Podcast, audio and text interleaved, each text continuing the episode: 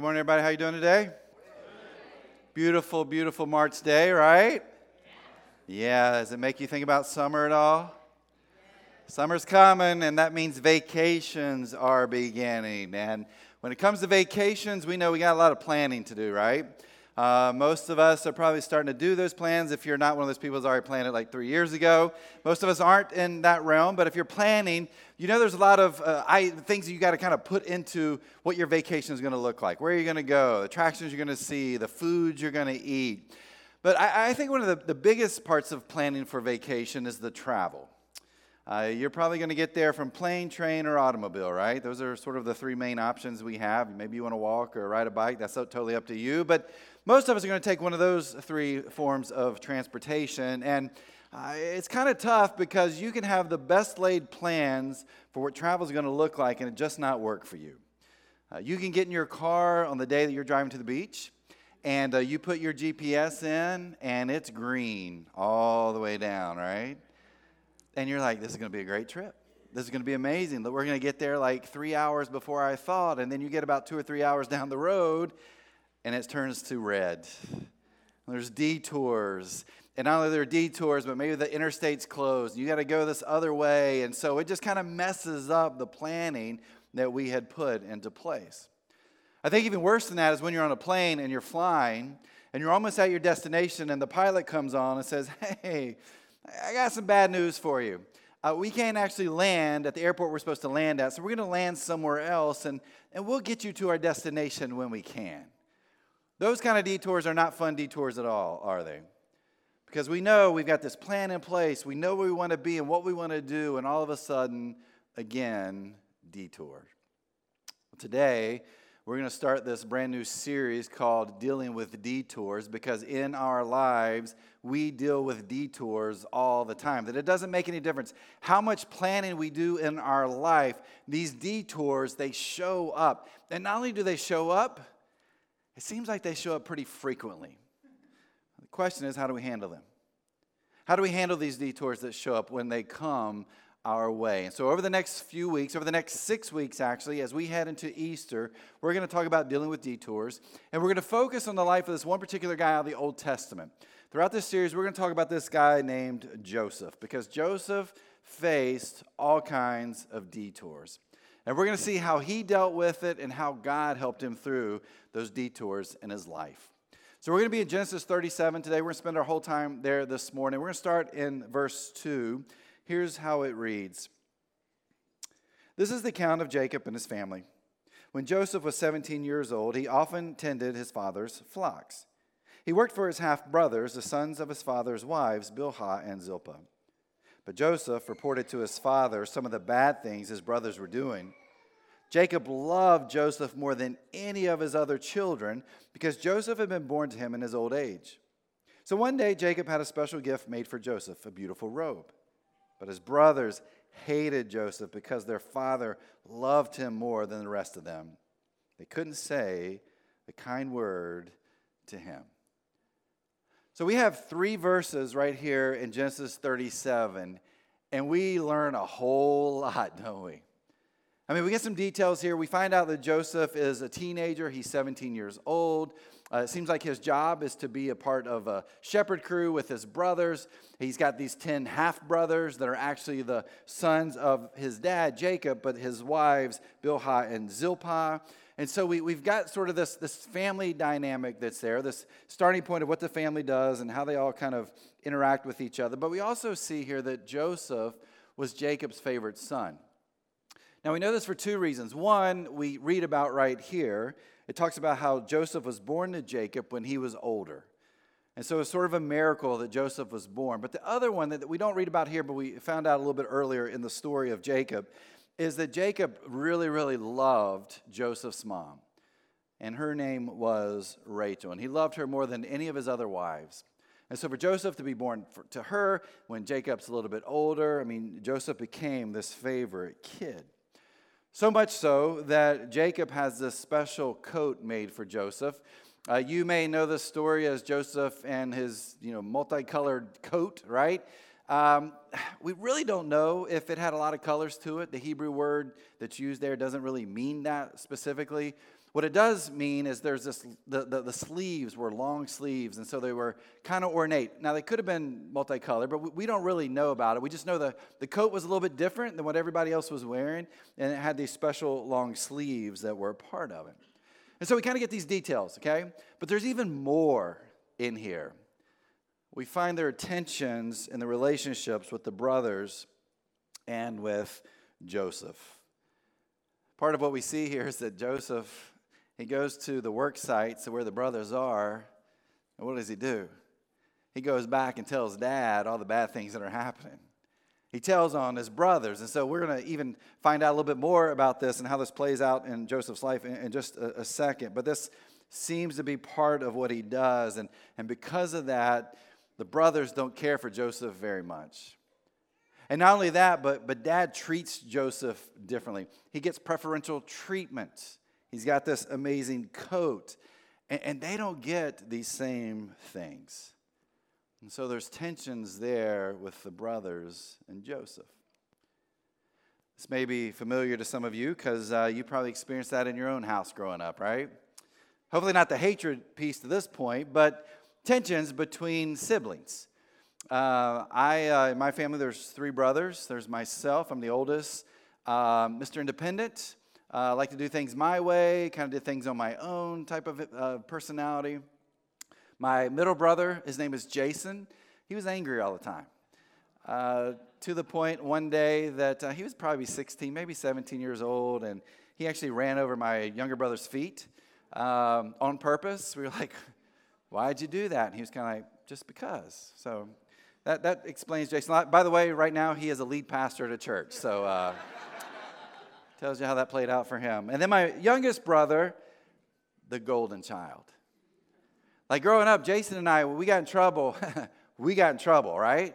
And Mom and Dad took care of business pretty quickly there when we got in trouble. Chris, when he gets in trouble or got in trouble, it's kind of like, oh, you'll be fine. Just hope you learn something from it and move on. So maybe you know that. You've experienced that in your siblings, that there's this one kid in the family that gets all the gifts, and Mom and Dad seem to love them a little bit more. Even to this day, we still call Chris the favorite, tongue-in-cheek a little bit, because he still gets some better stuff than we do. But you kind of experienced that, right? I have a feeling this is exactly what it's like for the brothers and Joseph. That here is Joseph, who's the favorite of their dad, and their brothers see this over and over and over again, specifically because the dad, he never hides this. And so they hate him. In fact, it says here that they never say anything nice to him. This is the setting for the life and the story of Joseph we're going to talk about over the next few weeks. Now, if we continue on in chapter 37, if we skip forward a little bit, Joseph has these dreams. And he shares those dreams with his family. And the family's not quite sure what to do with these dreams. In verse 11, it says, "But while his brothers were jealous of Joseph, his father wondered what the dreams meant." So Joseph had these two dreams, and in these two dreams, his family is bowing down to him. He doesn't have just one dream about this. He has two dreams about this. So already think about this. These brothers can't stand him. He gets preferential treatment. They know their dad loves him more than he loves them. And now Joseph is saying, hey, by the way, I'm having these dreams where all of you are bowing down to me. I'm sure that doesn't go over very well with these brothers, okay? Well, all this is going on. We've got this tension in these relationships. These brothers at one point, a little bit later on, they're sent out to go take care of the sheep. And basically, they follow wherever the grass is greenest, right? They take them to all these places that they can continue to fatten up these sheep for the family. And so they're away from home. Jacob comes to Joseph and is like, hey, Joseph, I need you to go check on them. See what's happening. Check them out. See if they're doing what they're supposed to be doing. And if they're not, I need you to come back. I need you to tell me what those things are. Again, brothers already hate him, and now he's going to go tattletale on them. Well, Joseph gets to where they're supposed to be, and the brothers aren't there. And so he's wandering around this location, and this man sees him and is like, hey, can I help you? What's going on? And Joseph's like, I'm looking for my brothers. Verse 17, the man told them, yes, they have moved on from here. But I heard them say, let's go on to Dothan. So Joseph followed his brothers to Dothan and found them there. Now remember, favorite son. He's got this pretty incredible jacket, this coat that he wears. He's had these dreams. There's tension within this family. Joseph is heading to go find his brothers in this new location they're in. Verse 18, when Joseph's brothers saw him coming, they recognized him in the distance. Maybe it was because of his special sleeves on his jacket. I don't know. But as he approached, they made plans to kill him. Here comes the dreamer, they said. Come on, let's kill him and throw him into one of these cisterns. We can tell our father a wild animal has eaten him. Then we'll see what becomes of his dreams. The brothers see Joseph coming from a distance, and they know who it is, so they come up with a plan. And here's their plan. Let's kill Joseph. Let's kill him. Let's just get rid of him. And we'll lie to our dad and tell our dad that this wild animal attacked and killed our brother. Now, the interesting piece to this is they're not actually close to home. It's not like they're a quarter of a mile from where Jacob is or a mile away. They're about 80 miles away. So they can easily get by with this, and Jacob would never know the truth. Verse 21. But when Reuben heard of their scheme, he came to Joseph's rescue. Let's not kill him, he said. Why should we shed any blood? Let's just throw him into this empty cistern here in the wilderness. Then he'll die without our laying a hand on him. Real compassionate brother there, right? Reuben was secretly planning to rescue Joseph and return him to his father.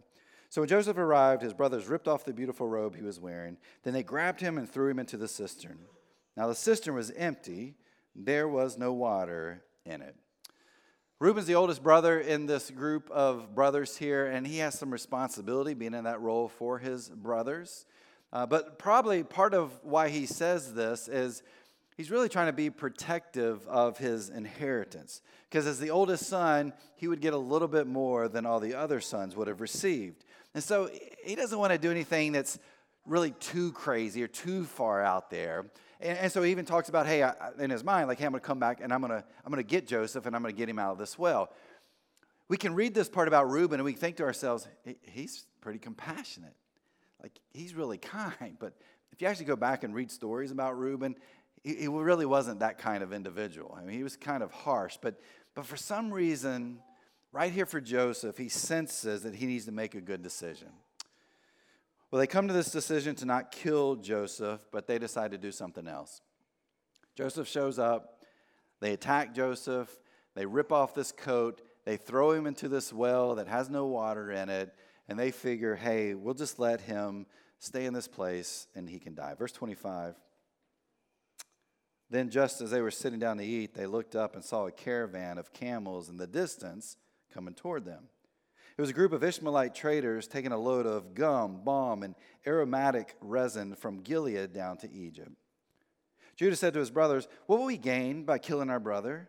We'd have to cover up the crime. Instead of hurting him, let's sell him to those Ishmaelite traders.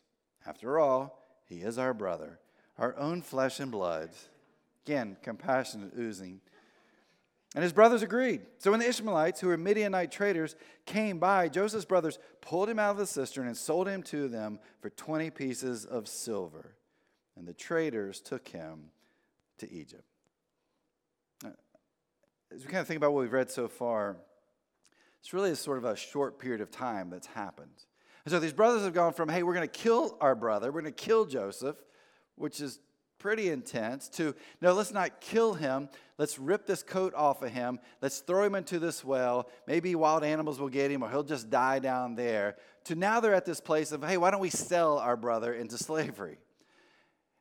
These guys have no emotional connection at all to Joseph. Like, they could care less about Joseph. And here's how we know this. Look at the very beginning of what we read here. It says, just as they were sitting down to eat. Like, if you're emotionally invested in something, you're not going to want to eat, right? You're not going to want to take the time to have a meal. These guys, they really don't care. This is just a part of life for them, and it shows their level of hatred towards Joseph. Well, these traders are coming in, and these traders are known for their spices. They had a pretty strong market between them and the Egyptians, and so they're heading down to sell some of their spices to the Egyptians. They end up purchasing Joseph from his brothers for 20 pieces of silver, which back in those days, that's what a male teenage slave would cost you. Verse 31. Then the brothers killed a young goat and dipped Joseph's blood, a robe, in its blood. They sent the beautiful robe to their father with this message. Look at what we found. Doesn't this robe belong to your son? The father recognized it immediately. Yes, he said, it is my son's robe. A wild animal must have eaten him. Joseph has clearly been torn to pieces. Then Jacob tore his clothes and dressed himself in burlap. He mourned deeply for his son for a long time. His family all tried to comfort him, but he refused to be comforted. I will go to my grave mourning for my son, he would say, and then he would weep. These brothers decide, well, we'll take his jacket, we'll take his coat, we'll rip it up, we'll kill a goat, we'll wipe blood on it, and we'll send it to our father and say, hey, look what happened here. Imagine what's going on in their brains when they do this. Like they send this back to their dads, probably with a little bit of a smirk on their face. Like, ha ha, Dad, your favorite son is gone. Your favorite son is dead. I mean, there's this incredible tension and hatred they have toward Joseph and the way Jacob treats him. Some of you think your families are jacked up. This family was really messed up, but there's a question that I think is important for us to ask as we begin this series about Joseph. It's what can we learn about ourselves from what happens here to Joseph? Well, I think the thing we can learn here at the very beginning of the story of Joseph is what I said at the very start of this message, is that our lives are full of detours. I want you to think back to your teenage years or your early 20s. And for some of you, you're there right now, right? You're living that. Others of us, we got to hit like the very fast rewind button to go back a few decades to kind of remember what it was like. But if you think back to your teenage years and your 20s, your life was planned out, wasn't it? You knew exactly what you were going to do. You knew the college you were going to go to. You knew the degree you were going to get. You knew the job you were going to have. You knew where you were going to live when you got out of college. You knew how much money you were going to make. You knew who you were going to marry. You knew the house you were going to live in. You knew how many kids you were going to have. You knew when you were going to retire and where you were going to retire. I mean, you had your whole life planned out. And then what happened? Your life happens. Detours came. You didn't get into the college you expected to get into. The job that you dreamed about, it never came to fruition. The place you wanted to live, the city you wanted to live in, is not the city you ended up living in. The person that you were going to spend your life with, you never even ended up marrying. Why? Detours hit us in our lives. And it wasn't just one detour, right? It was detour after detour after detour. And so we look at the life of Joseph and we see what he's going through. And I'm guessing as a 17-year-old, he had his life pretty well planned out. In fact, when I think about Joseph, I also bet he looks at his dad, and you have to go back. I'm not going to spend any time on this, but his dad kind of circumvented some of the things that happened in his life to get where he was. I bet Joseph looked at his life and said, I'm going to be like Dad. And here's why. Because Dad loves me more. Dad treats me better than the other guys. I bet when Dad dies, when Jacob is out of the picture, I'm going to get the inheritance. I'm going to be the one that's going to be put in charge. I mean, by the way, I had these dreams about my family bowing down to me. How's that going to take place? Well, if I'm the head of the household. And so maybe in Joseph's life, he's figured this all out. He's like, this is what my life is going to look like. But then those detours hit. And for him, those detours were called his brothers. And he was never the same from that moment forward. For you and I, when those detours hit, what does that mean for us? What does that look like for us in our lives? But even bigger question than that is, what does it look like in our relationship when it comes to God? Well, I want to spend the rest of our time this morning talking through what that looks like for you and for me as we begin this series on Joseph. So let me share these two pieces with you that I think are really important as the series begins. First thing I would say is that detours are opportunities for a better path.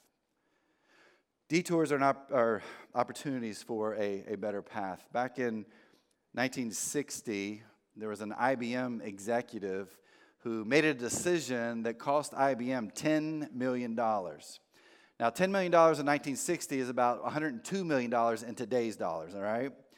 Well, as you can imagine, the CEO of IBM at the time, Tom Watson, wasn't real happy about this, but he asked that this employee, this executive, be brought to headquarters so he could have a meeting with him. They're meeting in this room, they sit down, and Watson looks at the executive and says, "Hey, do you know why I called you here?" And the executive said, "Well, I assume it's because you want to fire me." And Watson told him, he said, "Fire you? Of course not. I just spent $10 million educating you." Detours are an opportunity for a better path. In 1953, chemist Norm Larson was looking for a way or a solution to displace water and keep things from corroding. And so he's got this plan in place, and he's working on this experiment, and he tries and tries and tries, and it fails and fails and fails until the 40th attempt. The symbol for water displacement is WD. The attempt number was 40, and now we have this magic elixir, which is amazing stuff, called WD-40. Detours are opportunities for a better path. Think about the early church, AD 64. The church is growing, but persecution hits. And as you can imagine, and as you probably know, people that were followers of Christ were put to death in horrific ways. And you would think that because of that, Christianity just stopped. Nobody wanted to deal with that kind of persecution. But what do we find? We find that the church continued to grow and Christianity spread through persecution. Detours are an opportunity for a better path. Or what about communist China? The population there right now is about 1.5 billion people. And if you know much about what happens there, if you're a Christian in your church, they try to squash that as much as they can. Well, in 1980, the estimate was there were about 6 million Christians in China. In 2010, the estimates were about 68 million Christians in China. By 2025, 2 years from now, there are estimates of there being 160 million Christians in China. And by the year 2030, they are saying 250 million people who live in China will be Christians. Detours are an opportunity for a better path. Like when those detours hit, it would be so easy for those detours to take us down, right? To take us through these dark places in our life, or quite often just to give up. Like, why should I keep working through this? This is too hard. Or we allow those detours to define us in negative ways, now in the present and in the future. But I look at the early church, and I would think, that would be a real easy moment to just give up. Because I don't want to die like my friend died or my family member died who was following Jesus. I don't want to experience that, but that's not what we saw. The church continued to grow, and Christianity continued to spread. And I look at a place like China, and I think there's all these detours. They're putting up all these barriers. They're trying to squash the growth of Christianity. And it'd be easy to say, I don't want to deal with that either. I'll just follow the state religion. But Christianity continues to grow. Those detours are present, but people understand there are opportunities to a better path ahead. I look at Joseph, and I think to myself, that day started when he sees his brothers there in Dothan, and he's kind of thinking, I've got this all figured out. This is what my day is going to look like. This is my path moving forward. It's going to be wonderful. I'm going to find all the bad things they're doing. I'll go back to Dad and tell Dad exactly what's happening. But what ends up happening? He's attacked. He's thrown into this well, and he's sold into slavery. And from that moment on, we get to see detour after detour after detour that happens in Joseph's lives. And each one of those become this opportunity for a better path for him. And I believe the detours we face in our life can be opportunities for a better path for us too. And so that's the first thing I would say about what we can begin to look for in the story of Joseph and in our own lives. But here's the second piece to this. That just because we can't see God at work doesn't mean God isn't at work in our detours. Just because we can't see God at work doesn't mean God isn't at work in our detours. I bet when Joseph is laying in that pit, in that well, he is thinking, hey, God, this isn't quite the day I was planning to have, right? This isn't the dream that I had for my life. This wasn't the plans that I had laid out, that I'm going to be stuck down in this well. But even though, and what took place in Joseph's life in that day, even though he was attacked by his brothers, even though that coat was ripped off, even though he's thrown into this well, even though he is sold into slavery, God was still there with Joseph. And God was still working in his life. Even though, as Joseph kind of took an inventory of everything that's happening, I'm sure in his mind he's like, where is God in this? What is God doing in these moments? Well, just because Joseph couldn't see God at work doesn't mean that God wasn't at work in his detours. Probably similar for us, coming out of high school. I had my life planned out. I knew exactly what it was going to look like. And coming out of high school, I decided I'm going to go to UNC Charlotte. I had a bunch of friends who were going to school there, and that's where I wanted to go. And I wanted to go there. I was going to study accounting. I was going to be an accounting major. And then I was going to work for one of the big 8 firms at the time and make a bunch of money and live in North Carolina, and everything was going to be happy and things were going to be perfect, right? My parents and I, we didn't see eye to eye on college, coming out of high school, and a lot of tension that senior year in my house. Thankfully, my parents finally relented to my wishes, and I won, okay? Being Mr. Independent, firstborn, this was great. But they're like, hey, we'll let you go to school there, but you actually can't get in because it's past the time to put in your application, so you're going to have to wait a year before you can go there. I was like, I'm not going to wait a year, so I decided to go to my safety school, Wake Forest University, because Wake Forest is everybody's safety school, right? And I ended up going to school at Wake Forest. Well, when I went there, I was like, all right, well, I can still do the accounting thing. So sophomore year, taking accounting, first semester, yeah, not real good. Second semester, yeah, not really good at all. And so about halfway through the semester, I'm like, I'm not going to be an accountant. Let's just be honest. And because of my grades, I couldn't get into business school because I was thinking about that. I'm like, what's an easy major to get into? Political science. And so I said, I'll be a political science major. And so I decided that I was going to spend my time at Wake studying political science. As you can tell, my life plan was working like it's supposed to work, right? Everything's just falling into place. Everything I dreamed about is happening. Spent the next 3 years in the insurance industry. Thought I was going to make big bucks, and big bucks weren't coming. And I finally listened to God and went back to school, got my degree in theology, and became a pastor. Again, everything I had planned out in my life was coming up roses. It was time to find a pastor job, and so I finished up school, and I was like, I know where I'm supposed to be. I'm supposed to be in the South. Grew up in North Carolina. Supposed to stay in the South, or I'm supposed to go out West. I just know this is what's going to happen. So I sent resumes out to as many places I could. I think I sent out like 65 resumes, churches in the South, churches in the West that were looking for youth pastors. Crickets. One day I get a phone call from this guy. He's like, hey, I'm a pastor at a church. He's like, I want to invite you to come interview for our youth pastor job here. And I'm like, okay. I was like, where are you located? He's like, New Jersey. I said, I hate New Jersey. I had never been to New Jersey before in my entire life. But I just knew I hated it. He and I went back and forth a little bit, and finally he was like, look, I'm sending you a plane ticket. I want you to just come visit. If you don't like it and you still hate it, that's great. If not, we'll talk. Get up there. I'm like, oh, this is the nice part of New Jersey, right?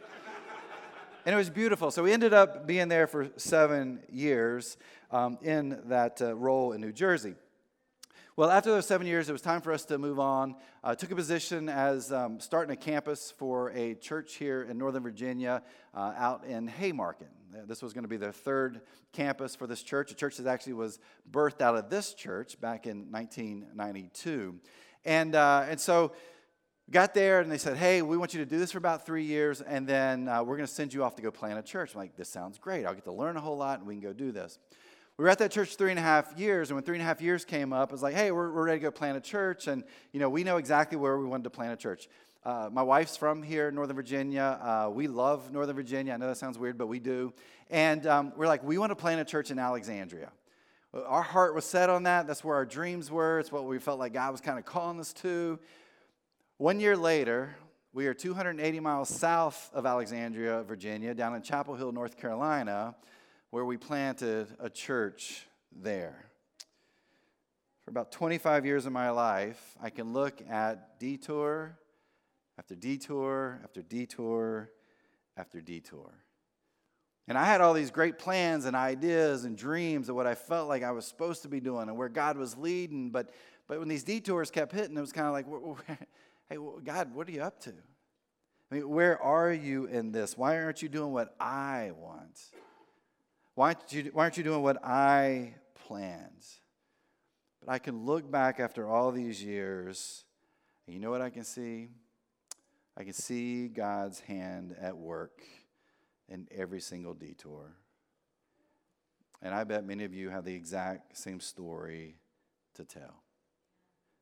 That you've had plans and dreams and ideas, and you had it all figured out, and that detour hits, and you weren't sure what was going on. And you weren't sure how you were going to deal with that, and you weren't sure where God was in the midst of that. Well, here's what I can tell you. Just like we find with Joseph, God has been with you the whole time. That God hasn't gone anywhere. That God has been working in those detours of life. Just because we can't see God at work doesn't mean that God isn't working in our detours. And sometimes we have to look to our past to be reminded of that.